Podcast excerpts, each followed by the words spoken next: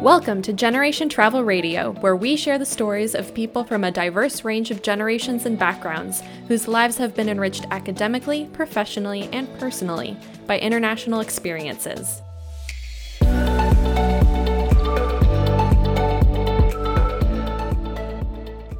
Hello, and welcome to another episode of Generation Travel Radio. I'm your host, Kelly Davis, here with Aaron Morris today, and we're really excited to welcome Dr. Jeff Berlin, who's calling in from the North Shore of Oahu in Hawaii. I met Jeff just a few months ago. I think it was in October or so that he was giving a presentation for the NAFSA Region 12 conference. And I was really fascinated with what he spoke to in terms of global citizenship and so we connected offline and got to talk more about it. So, for a bit of context about Jeff, he's an organizational development consultant and he currently leads his own company, which is called Jeff Berlin Consulting. He's got a really interesting background, which consists of both academic and more professional experiences. He has a master's in industrial and organizational psychology and also a PhD in community and cultural psychology. For the last 15 years, Jeff has worked in the organizational development field for a variety of companies, including NASA here in California, Catalyst, UHM, and two of Hawaii's largest financial institutions. It's really great that Jeff brings his organizational psychology background uh, into education abroad. And that's kind of what we're here talking about today is his dissertation from his PhD at the University of Hawaii in Manoa. Before we dig into that, Jeff, please take a minute or two to introduce yourself to our audience and share with us your personal mission. All right. Thanks, Kelly and Aaron. I'm delighted and honored to be here. I, I, just appreciate the invitation to come speak with you guys. This is my first podcast ever, so it's quite exciting. I'm ready to have some fun today. So, my introduction. So, when I go through these introduction activities, I like to talk about kind of a, a, cultural difference. There's this idea of doing versus being cultures. And uh, this is a theory from the 1960s. And in doing cultures, people tend to emphasize what someone has done, right? It's their, their accomplishments, their accolades, those, those various things that you just uh, went through, Kelly. And then in the being cultures, it's more about who are you as a person? What is your character? What is your soul? And a classic example is if you're gonna if you're looking to hire someone, let's say, the doing culture is really to look at the resume, right? They've done this, this, this, they've won this award, this award, this award. Whereas the being culture is like, yeah, that's all good and that's important as well. But who are you? Am I going to like working with you?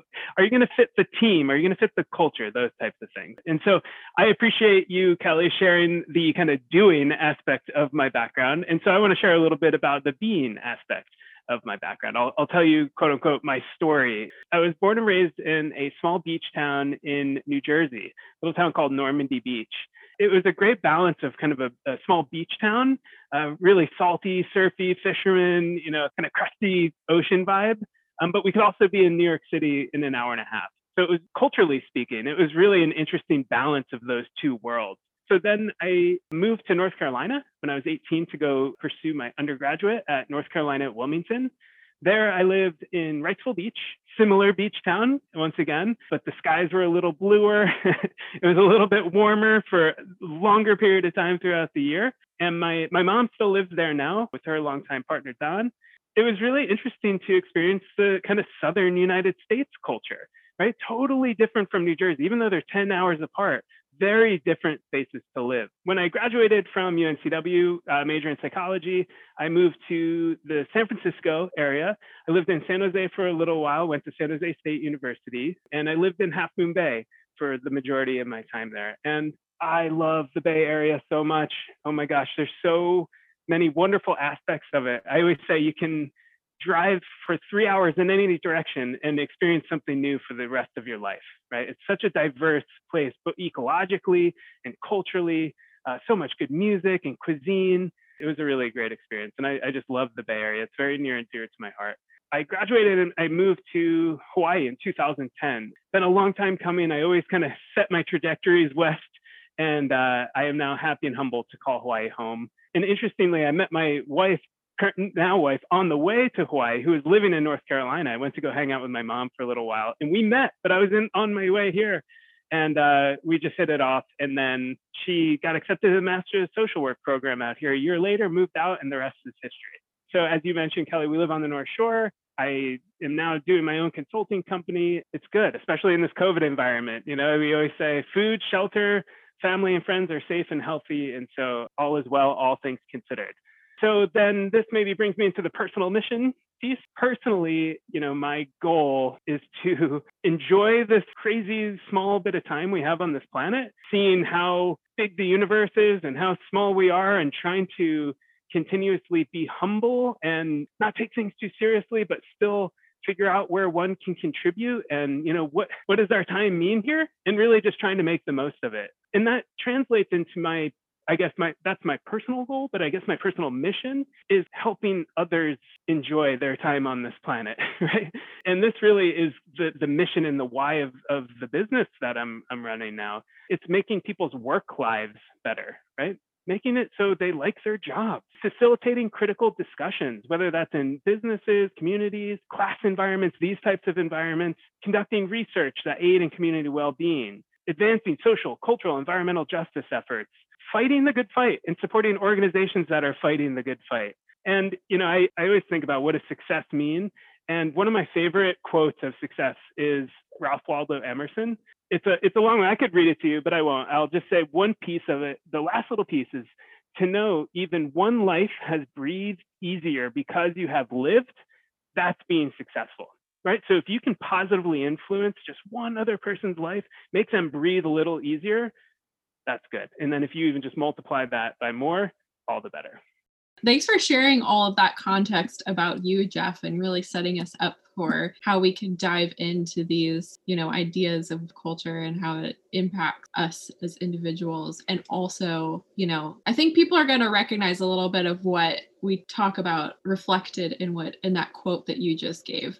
I'm curious then transitioning into talk more about your dissertation and how, with this background you have in psychology and organizational development, how you ended up coming around to the idea and doing research about study abroad and specifically about global citizenship and global competency, knowing that your dissertation's title, I'll throw it in there, is Beyond Intercultural Competence, Global Citizenship and a Critical Study Abroad. So what yeah, do you think? Yeah. What made you go that way? yeah, no, thanks, Erin. I, I, I love the question, and you know, just to kind of hit on on what you said there in the beginning too about um, having, and I always loved I loved your question. Uh, you know, listening to your your previous podcast about your personal mission, and and that really speaks to someone's why, right? Like, why do you get up in the morning? And I, you know, working with with students, leaders, just people in general. I always encourage them to really find that, right? Because it drives everything. If if you're really crystal clear about it, you can find numerous applications. And that's just what you were saying, right? It's it, whether it's in study abroad or whether it's in you know internships or what whatever it is you start to navigate and find ways to manifest your personal mission if you will or your why so now to your question about how did i get into study abroad or yeah i mean it's it's quite the circuitous route and i don't know if i have a very clear answer to it psychology, just a few notes on that, is very simply the study of human behavior. Right? That is what psychology does. And I think typically people understand psychology in a very narrow way, in that it's clinical or counseling psychology. The classic thing is, oh, you're a psychologist, so you're analyzing me right now. And they're joking, but the answer is always yes. you know, because we're constantly analyzing human behavior. We're not judging, but we're analyzing. So, you know, there's actually many facets of psychology that aren't just those narrow clinical counseling. I mean, I learned and decided very early on that that's not what I wanted to do in psychology, but I found it so interesting and I really loved it. And I was good at it in terms of school and grades, probably because I was interested and passionate about it, right? There's certainly a correlation there. And so it took me a while to really figure out what did I want to do in the field of psychology through various experiences, as I was saying, I kind of came into three primary areas of psychology that really fascinated me. My first and biggest love is really culture. Right? And that's a lot of what we're talking about today. That's a lot about what you all do um, in your, your profession and through this podcast, right? Is experiencing different cultures. Once again, psychology is the study of human behavior. And what I found is that when you throw the variable of culture into the mix, our understanding of human behavior changes. It has to change. And a lot of the fundamental theories and principles of psychology are based in Western thinking right? It's it's a predominantly um, industrialized, often Anglo perception of the world, and predicting and understanding human behavior based on those theories inherently misses a vast majority of the world's population. So I just found that so interesting because it kind of just threw a wrench in everything I had learned, and I always like that. I like different ways of thinking about things and seeing and seeing things. And so culture, you know, that cultural psychology, cross-cultural psychology, that was really that that was it for me. But now it was trying, right, almost from an academic, intellectual, philosophical space. But now it's finding, okay, what do I do with this, right? Like, what is the application? Another thing that I also really got into was, and, and this this was just almost pure luck that the program had a class in community psychology. So community psychology is just it's really an incredible field and that's what i got my doctorate in. And so i just want to use a quote here. So a definition of community psychology a field that engages in research and action to promote individual relational and societal well-being while working to reduce suffering and oppression. So it's it's a very um, critical field right? And the idea is to empower and enhance community well-being and health through that psychological lens those two things were really fundamental in my perception of psychology and my engagement in psychology. Now we come back to the other question of okay, this is all well and good from an intellectual academic standpoint, but unfortunately, we're living in a world where money matters. And so, how are you going to get a job? Other classes that I was fortunate to take were in organizational psychology. And so, that's really working within organizations to enhance their effectiveness, efficiency, all of that stuff from a people perspective. Those three subfields of psychology all really came together in, in my mind with study abroad, right? Because inherently there's different cultures, there's different people going to different communities. And then where the organizational came, uh, organizational psychology came in, is actually being able to work with study abroad organizations to change the way all of that happens right? So it's a very action oriented discipline or approach to psychology and study abroad. Now, I will, in full disclosure, I was very privileged and fortunate to travel quite a bit as a kid. In high school, I went on a variety of surf trips to Puerto Rico and Central America. I was able to experience these different ways of life and get out of my comfort zone. Um, and so that certainly inspired my interest in culture and in travel. I, you know, there's this one story I like to tell that I, I, I went to go present this paper at a conference in South Carolina, the social psychology conference. And I had this paper and I was all presenting it. I was all fired up, you know, I was like doing something good in my field or whatever. And I just was not interested at all in the conference, right? Everyone was all fired up. The keynote, let's go see the keynote. Let's go see the keynote. It was great, I guess, but it just wasn't for me. I didn't see the application. And I actually freaked out and like got on my bike and went to the library and started like looking up graduate schools to do something different than that.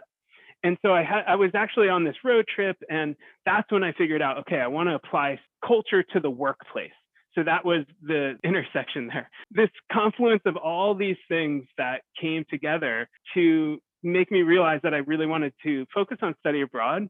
And why is because I feel like it's real people going real places has a very real impact in these communities abroad. And if we can change the organizations, whether it's educational institutions, for profit, um, whatever it is, if we can start moving those towards more socially, culturally, environmentally responsible practices, we can have a massive multiplying effect of how we interact with one another in this world. Because with that huge responsibility comes huge risk and opportunity, right? And so my number one goal here is first, we need to do no harm. We need to do no harm. If we're going to be sending people to these real communities, interacting with these real people, staying with these real families, we have to make sure that they're not causing harm to anyone or anything. And so it's trying to reduce that simultaneously while increasing the possibilities of cultural sensitivity, uh, global citizenship, if you will, which we'll get into a little bit more, but these desirable collaborative, critical perceptions and experiences. So now that we have that overview, let's go ahead and, and definitely dig into the concept of global citizenship. As the, that was kind of what you landed on. And you know in your whole career trajectory all of a sudden you were thinking okay we need to figure out how we can go around the world and do no harm and be a positive influence when we come back or we stay or whatever the case may be in your dissertation you refer to several definitions in your literature review as you know literature reviews go but and then there's one that you select for the purpose of your research specifically tell us what that definition is and why you selected it Sure, sure. Yeah. And maybe just a little bit of background on that too. Global citizenship is it's a very interesting concept. It's both a very loaded term in some respects and it's a very unloaded term in other respects. And by that, I mean kind of superficial, almost buzzwordy. And so I, I kind of want to speak to both of those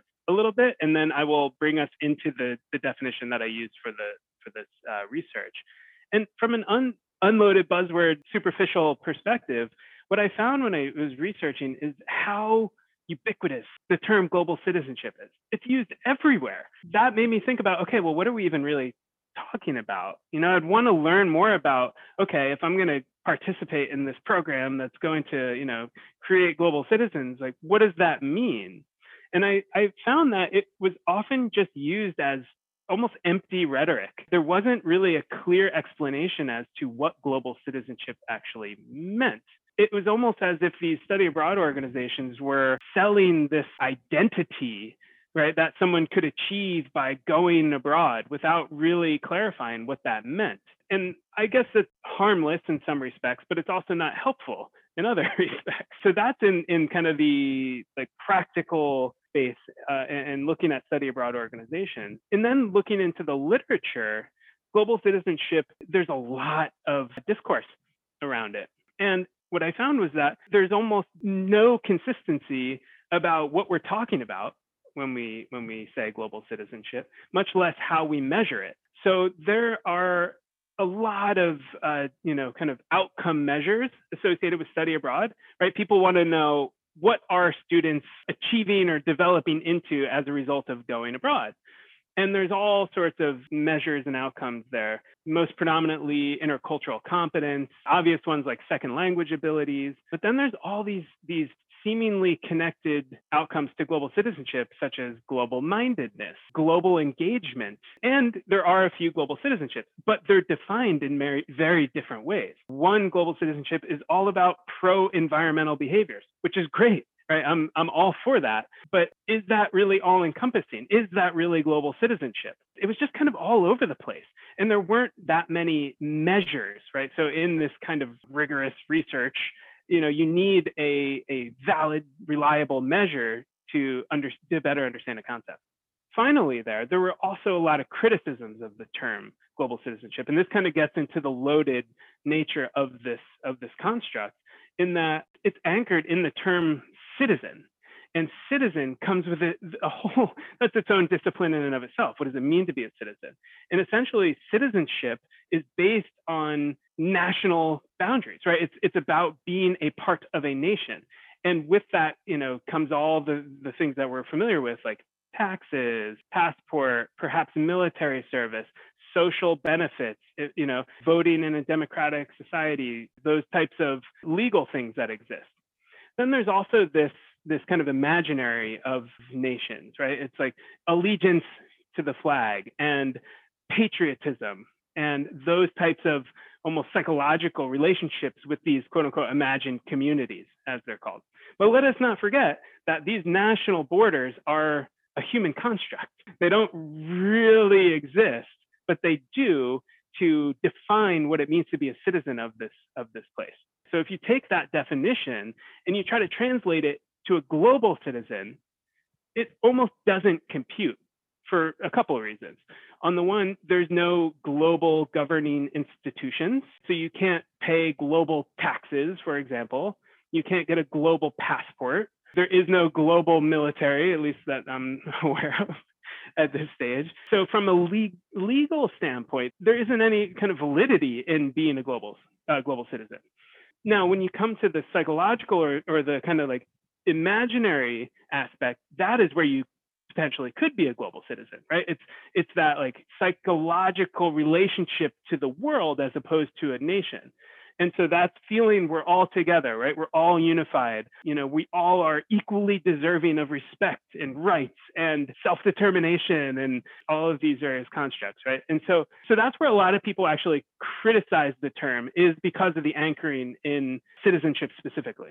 And one more thing I just want to say there is that a lot of people also critique it as being this quote unquote like elitist identity only afforded to those able to travel and experience other parts of the world.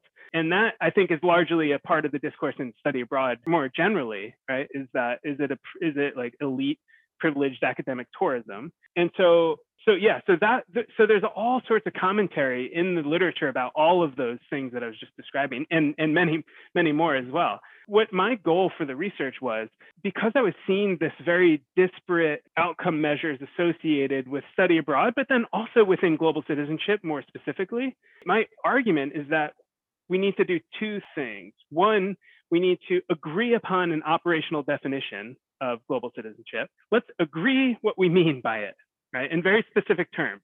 And then secondarily, let's develop a measure to assess that construct because that really didn't exist previously. And one of the benefits of literature and research is the cumulative understanding of a concept. It's not just one study and then we know everything there is to know about global citizenship. It's study over study over year over year. To achieve that, we need some sort of continuity of understanding, continuity of measurement within reason, right? It's a constantly evolving process, but I just didn't see that in the literature. And so what, what I landed on was a study by two gentlemen from North Carolina State University, um, Morais, doctors Morais and Ogden, in 2011, they put a paper out creating a global citizenship scale, the scale being the measurement tool used to assess global citizenship.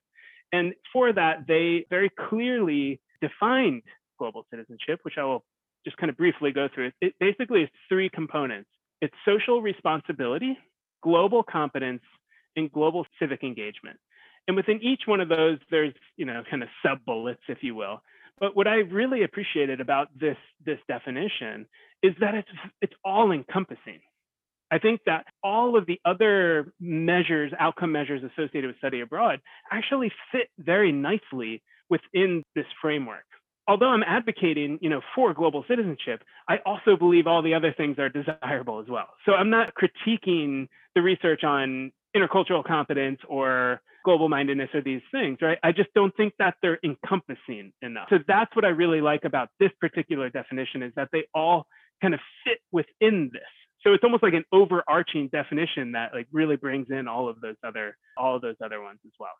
I like the term of it being kind of an umbrella term. The mm-hmm. idea that I when I was reading your dissertation too, that a lot of those things do fit under it, but at the same time they don't all add up or they do add up eventually to global citizenship, but they don't individually encompass everything that students, especially see on study abroad, or just even those experiences, depending on what it is internationally that you're doing, can create, uh, you know, a global citizen. I really found it interesting also when you were discussing earlier the concept of this being something that you could purchase and the value in it. And I've seen in the field and this is not just in study abroad, but in internship domestically and abroad too.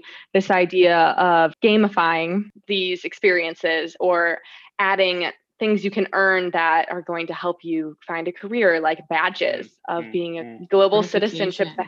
yeah certifications these badges on linkedin all these other things and i always found it interesting because i thought well okay this organization is doing that. We you know the organization i was with we could do that too but like how are they defining you have earned this? And i've seen universities do it as well where they're now setting up a curriculum that students can work towards as like a concentration no matter what their major is where they are going to become a global citizen or global whatever they call it. And i'm always wondering how and who is defining what this curriculum is and what are their actual uh, outcomes learning outcomes thank you i couldn't think of the term mm. uh, learning mm-hmm. outcomes that they are able to then go into life and their professional career with an understanding of and how will that impact it And I haven't been exposed enough to that to know, but I think hearing that perspective that you've brought in is, is very important. And I think you've already sort of answered it, but just to clarify and maybe sum it up one more time. So the point you're making is with global citizenship, connecting it with study abroad is because we want to see what those outcomes are. Could you just clarify that one more time overall for our audience? Sure, absolutely. Yeah, no, you're you're right on about that, Erin. And you know, a big part of it, even just to kind of take a couple steps back here, is really encouraging study abroad organizations, leaders, practitioners to think about why are we doing this? Why why are we sending students abroad? Really, what are our goals? Yeah, second language a bit, blah blah blah, all right, like all those desired outcomes. But what are we trying to achieve in the bigger picture? And to kind of get to your point here, one of the questions that I explore in my research is are we developing a sense of competition or are we developing a sense of cooperation? And a lot of what I found is that, you know, a lot, and, and I'm not saying this is wrong necessarily. I'm just saying we could probably be better in that is it just for the individualistic development of skills to become more competitive in the global marketplace? And the answer to that is yes, of course. And I don't think there's anything necessarily wrong with that. Are we, however, also building a sense of cooperation and collaboration and empathy and understanding? And that is what I see to be the key differentiator between those other outcome measures and global citizenship is that global citizenship inherently has this collaborative, cooperative, understanding respect element to it that I think is missing in a lot of those other outcome measures. And, and they are there. And so once again, I'm not trying to critique those necessarily. I just don't think that they're all all encompassing. And you know, to your point about getting the like global citizenship badge, and you know, I think that's okay.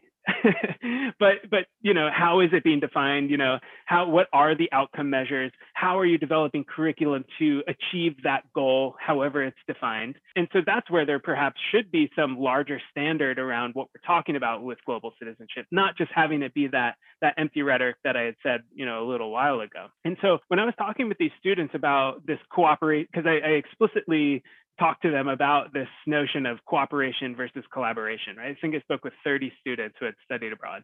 What I got out of it is that I think it is about competition, at least in my my small, you know, study there. But what they were saying is that the collaboration is actually the competitive advantage the ability to collaborate with others and understand others and be on a team with others from different backgrounds, different ways of life makes them more competitive in the marketplace.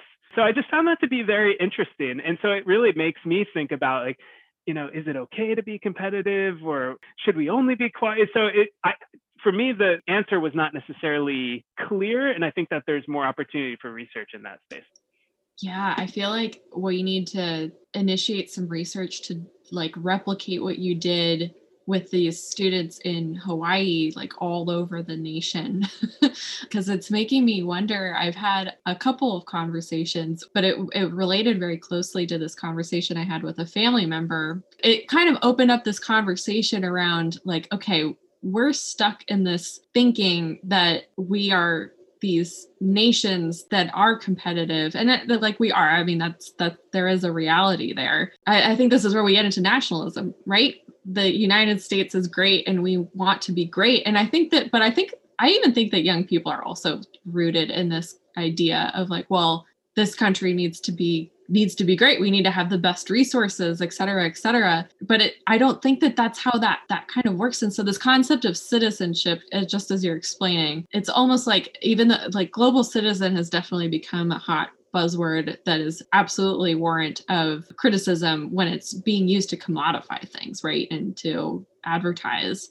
But i feel like the the notion just as you're you've found in your research this great concept of what global citizenship can mean is so necessary and like what we need in that collaboration piece.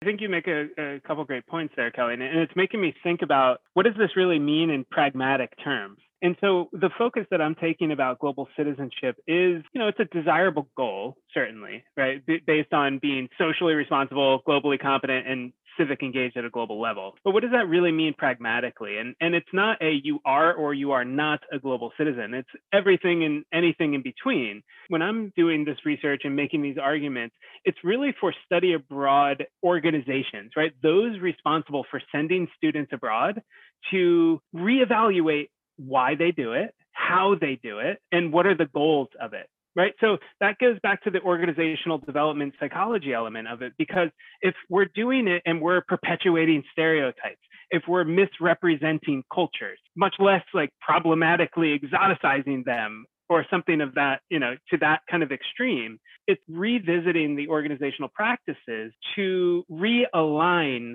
the vision and the ultimate purpose of why they exist as a company. So now, if we're able to do that and someone goes through that new global citizenship program and gets the global citizenship badge, right, Aaron, as you were talking about, well, what does that mean in real terms? How do they interact differently on a day to day basis?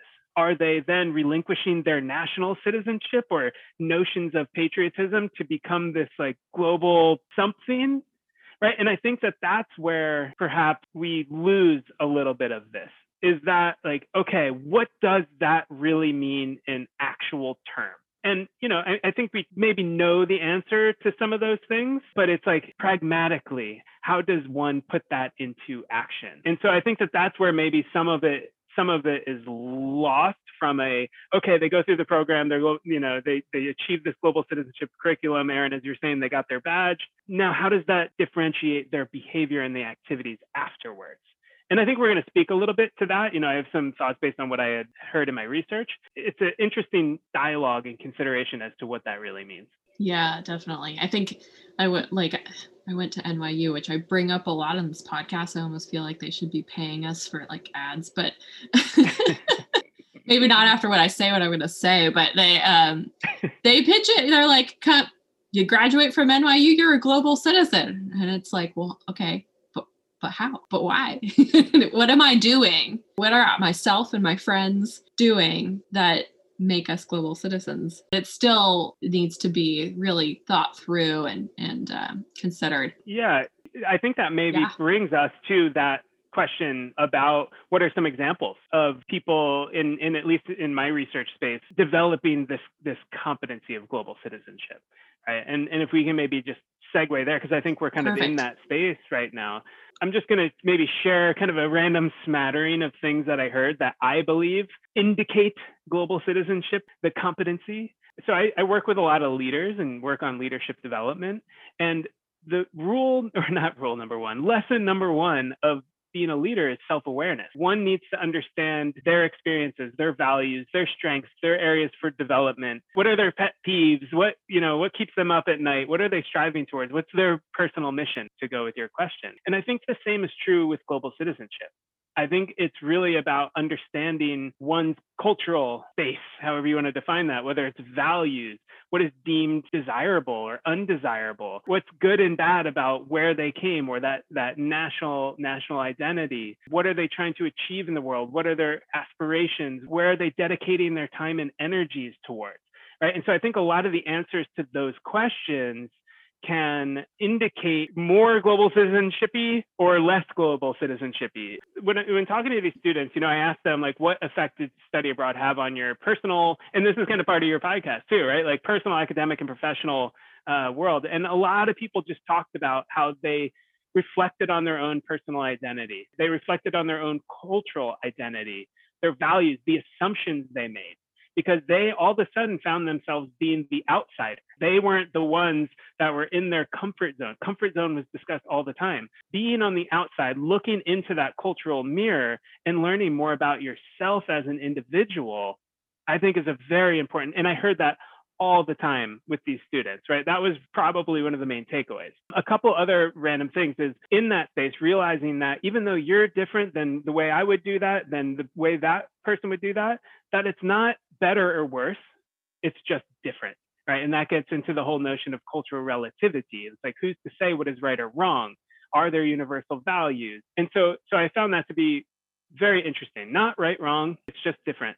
And then a lot of people also talked about, despite these differences that they experienced, they felt like we are all the same. So you speak a different language, you may wear different clothes, you may go to a different, you know, religious ceremony or, or situation, but at the end of the day, day to day, we're kind of we all want the same thing, right? We're all kind of talking about the same thing with our friends. And so I, I think that that was a really striking example of quote unquote global citizenship is like that we have all these differences, but at the end of the day, we all kind of want the same thing. So it was like messages of unity, right? That despite our differences or in celebration of our differences, we all kind of want the same thing in many respects. And variation in that is good, but when it comes to those kind of core core desires and core needs, and okay, kind of shifting a little bit, a lot of people saw themselves as Americans or, you know, people from the United States of America and reflected upon their own culture and their own country. Many were very critical, but also some appreciated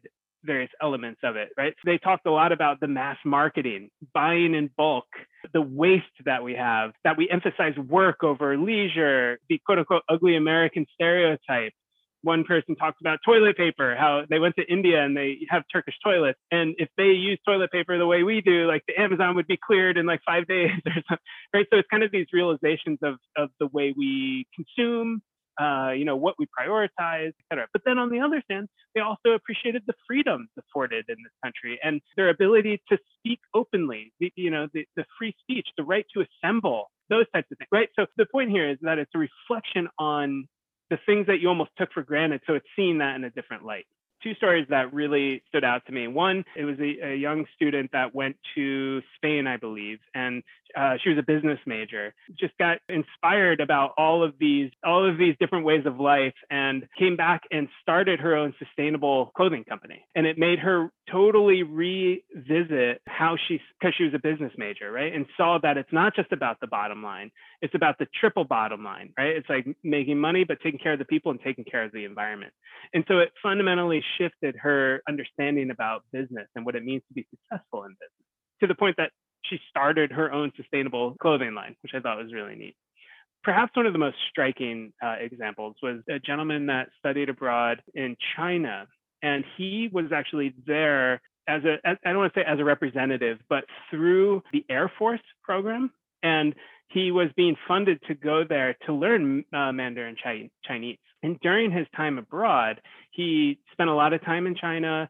Uh, he traveled to Tibet he went to Myanmar. It was Burma at the time. So he had all these experiences and it completely transformed his life. And he, when he returned, he decided to step out of the military. He paid back all of the money that he had been provided and he went into a master's of social work program. And so it was just a complete reorientation. And his time in um, in Southeast Asia, he wanted to he he wanted to work with with refugees, and so that was his experience that he had and how it transformed him. And so you know all of those things that that I was kind of sharing, uh, you know, a little bit haphazardly.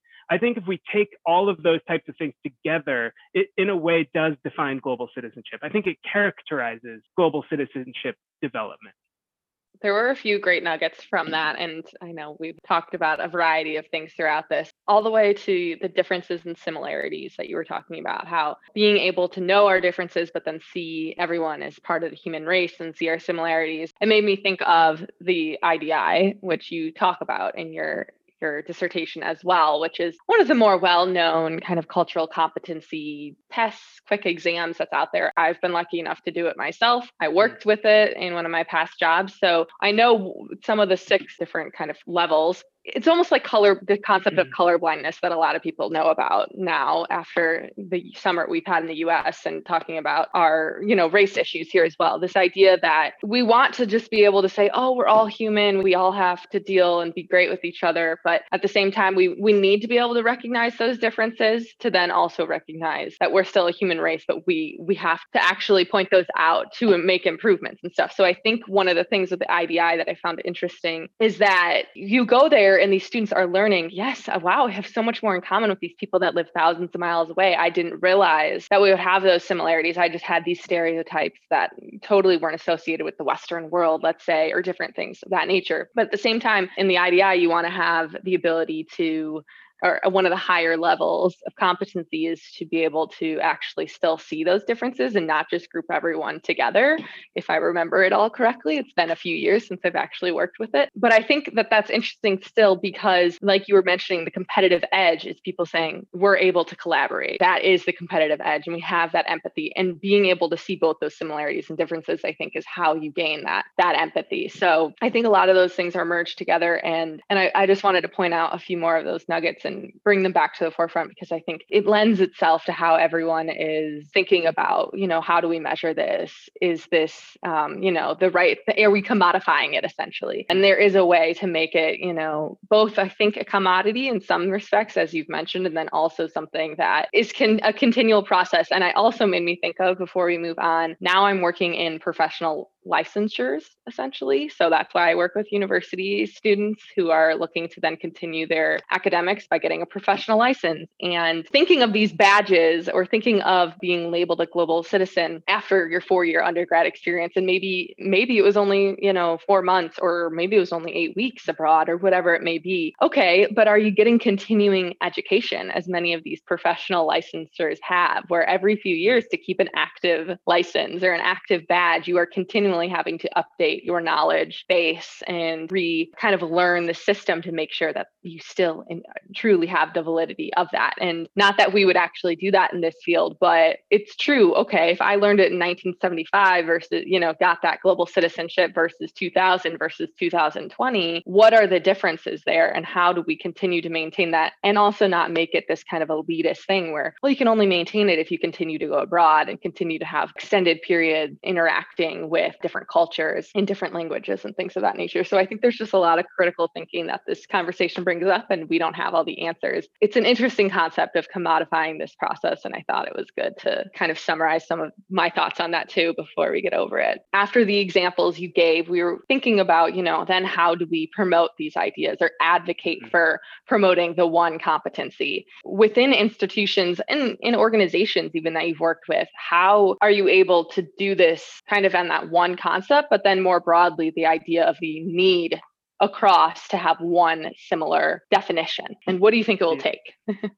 you know, I, I, you're you're raising an interesting point because as much as I'm advocating for global citizenship as that standard bearer, it also makes me think that there's probably more work needed to build that out more substantially. It's not just the model that is the little diagram in the research thing. I think it needs to be substantiated, especially if it's going to be translated into curriculum now, in my in my research, I have some recommendations, and but I think that if if the goal of all of these institutions is to create global citizenship, and if it's defined in the way that was proposed in this research, then okay, what does that what does that actually mean? Like putting the the wheels to the road, right? Like what does that actually look like? And so in terms of what does it take, you know, looking at it from an organizational perspective, like an organizational change, I actually don't think it would require that much change. I think it would be a relatively straightforward process of relooking at the vision and the mission, looking at the curriculum, looking at the mindset, re- reevaluating why we're doing this, looking at our processes, revisit,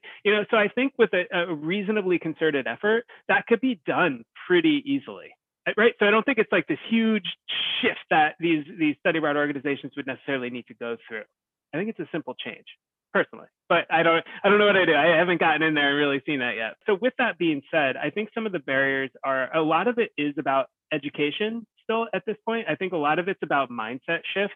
Are they willing to are they especially like leaders of these these organizations right that are in positions of power they can influence and they've maybe been in that a long time are they is there a willingness to look at the cracks maybe in their thinking or their programming or and whatever that may look like. Some may have huge fissures some may just be knocking it out of the park.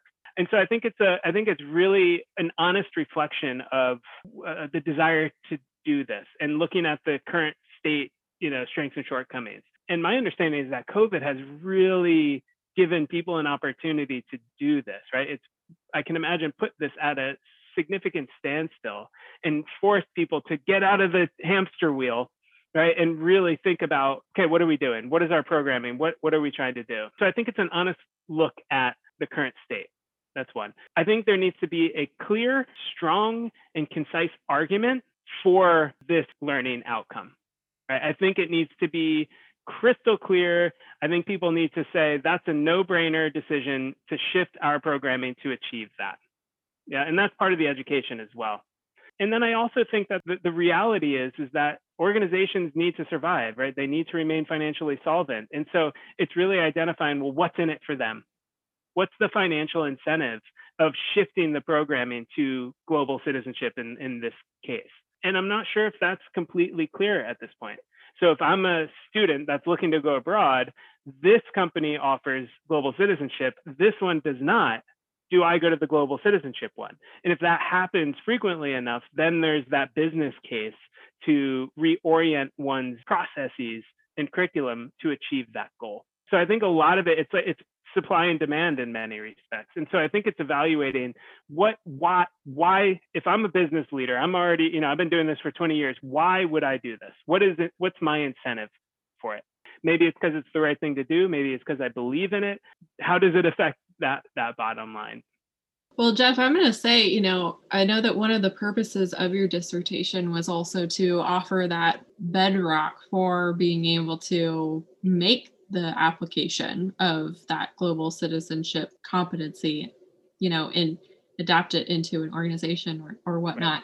And it's been very a very useful exercise for me in sort of realizing that I needed need to update the learning outcomes that I have for the study abroad program I manage, which because I I was the one who created those learning outcomes when I was like a fresh newbie. So that's kind of crazy. They put me in charge of that in retrospect, but that's what happened. But in addition, Aaron and I have been lo- using some of, you know, like looking at it, and looking through your dissertation and, and been using it as an exercise to think of questions that we want to ask students who we bring on. So I'm just going to put it out there as like a testament to the research that you've done. I think it's so valuable and helpful. So thank you for oh, dedicating oh, your you. PhD. that warms my heart to hear that there's application to this body of research. So thank you for sharing that, Kelly. It, it warms my heart. It Good. wasn't all in vain. no, not at all. I, and I'm excited that you're here to be able to talk about it too. So hopefully more people will become curious. But so we're talking a lot about, and I know that we're about to launch into a different can of worms, but we've talked a lot about how this is really tied to curriculum. You know, and, and part of what your research is pointing to is that it's important to have that structure so that students will actually gain in that competency. So when we think about external to academia or, or just structured programming in general. I've had some really, I think, eye opening experiences and just seeing how much tr- travel, when done in kind of a, a conscientious way, can really help people grow and, and develop this competency outside of that structure, but not all of them do, obviously. And in fact, I would say it's a smaller subset, much smaller. Do you have any ideas on maybe like I, I don't know it's almost it seems like it has to be like a really systematic kind of change to get people to think about travel and tourism differently and to actually embark on experiences that are going to build this competency and, and do that thing you talked about which is like the number one priority, not do harm. Mm-hmm. Yeah, no, I, I, think it's a it's a really great question, and and and I know your your question is about outside of the study abroad or educational program, right? Like how can just regular travel, non-academic travel, develop this competency? And you know, one thing I do just want to say about study abroad because I think it relates to what you were just saying is there was this paradigm shift from immersion to intervention and the immersion paradigm is just send them abroad and they're going to become global citizens, or they're going to develop second language, or they're going to all of a sudden miraculously become better humans, or what have you, because they've experienced difference. And I think that is true to a certain degree, but it also has the potential to do the opposite you know, to use terms of the IDI, right? Does it create ethno-relativity or does it enhance nationalism and ethnocentricity, right? And so without structure and without intervention, it's the wild, it could go in any sort of direction, right? It depends on infinite variables the human, their intentions, where they go, the experience they have, how they're treated, all of those things kind of play into it. And that's really where part of my argument in this dissertation is building on that paradigm shift in that we need to intervene in the experience abroad to make sure that learning outcomes are achieved. Because yes, you can make certain gains just by going, but it's only going to get you so far. And so you need to do you know structured interventions to make sure that you're achieving your desired outcome now in terms of non-educational activities we're basically looking at that from an immersive standpoint. And i think we need to get back to why like thinking about why do people travel? And oftentimes they travel to get away to turn their brains off to vacation to explore to see new and different places. And that that's all fine and good i suppose. But to what cost? What truly is the impact that they are having on these host people, communities, economy, environment? You know, I was reading an article, I think it was this morning or yesterday. Uh, they just put it in Al Jazeera, and it was about like mass tourism and now how COVID is giving us the opportunity to kind of reevaluate all of that. They use this startling statistic that tourism accounts for 8% of greenhouse gas emission. 8%, just the tourism industry similarly to study abroad, how there's differences between, for example, on one side of the spectrum, like a service learning trip where they go and they're inherently volunteering in the local community to help in some capacity versus the like mass study abroad where you know people get off the tour boat they get off a cruise ship and they're in this new space. So it's that mass it's the mass tourism versus that individualized tourism to develop global citizenship through tourism, I think it's a reevaluation of the tourism industry, similarly to the study abroad industry. Now, that I think is a much harder sell and change because it is economically driven. Whereas we would hope in the study abroad space, it's an educational drive or educationally We'd driven. hope. That's it. You would hope, right? And there's actually commentary in some of the things that I was reading. I think it was Engel and Engel. They talked about we're seeing our shift as study abroad educators moving from educators to service providers, right? In this like for profit corporatization of study abroad. And so I think that that is what's, you know, maybe that's the differentiation between study abroad, hopefully as education, and then tourism, which is economically driven. Yeah, I almost wonder if it's going to take students who study abroad and like learn about this kind of thing, then going and working in tourism or something like that. And like I said, it might be like a really systemic type of change that's needed for something like that. And I, mm-hmm. I'm not sure the answer either. it's a tough one. It really is. All a lot of thought provoking information. I'm sure many people have discussions if multiple people listen to this that know each other, because I know I would. If this is me listening. if anyone has the answers, if anyone has the answers, please let us know.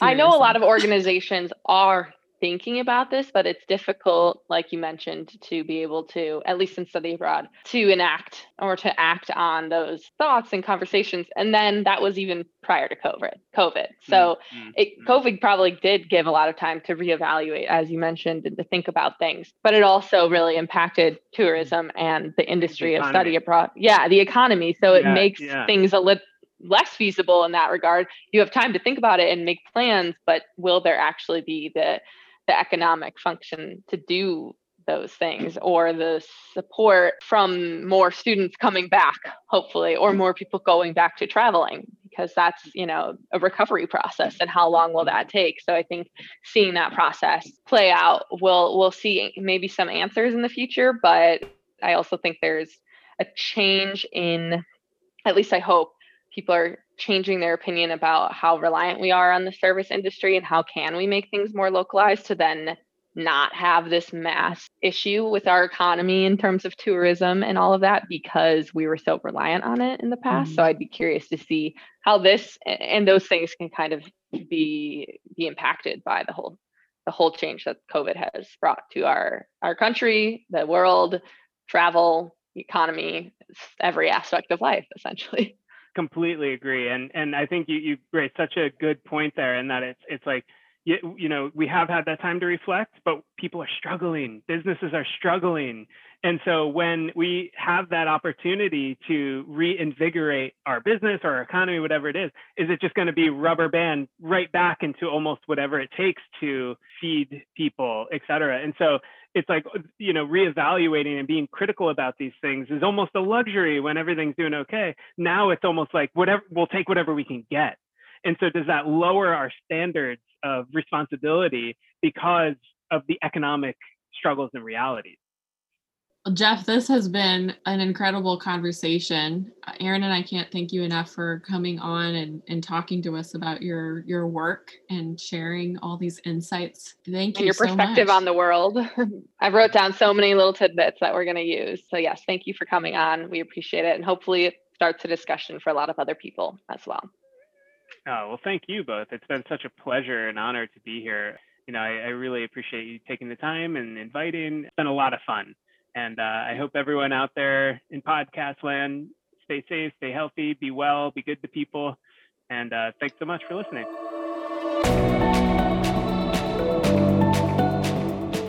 Thanks for listening to today's episode. Please give us a like or a rating on your favorite podcast platform. You can also join the conversation on our website listed on our anchor page or in the show notes.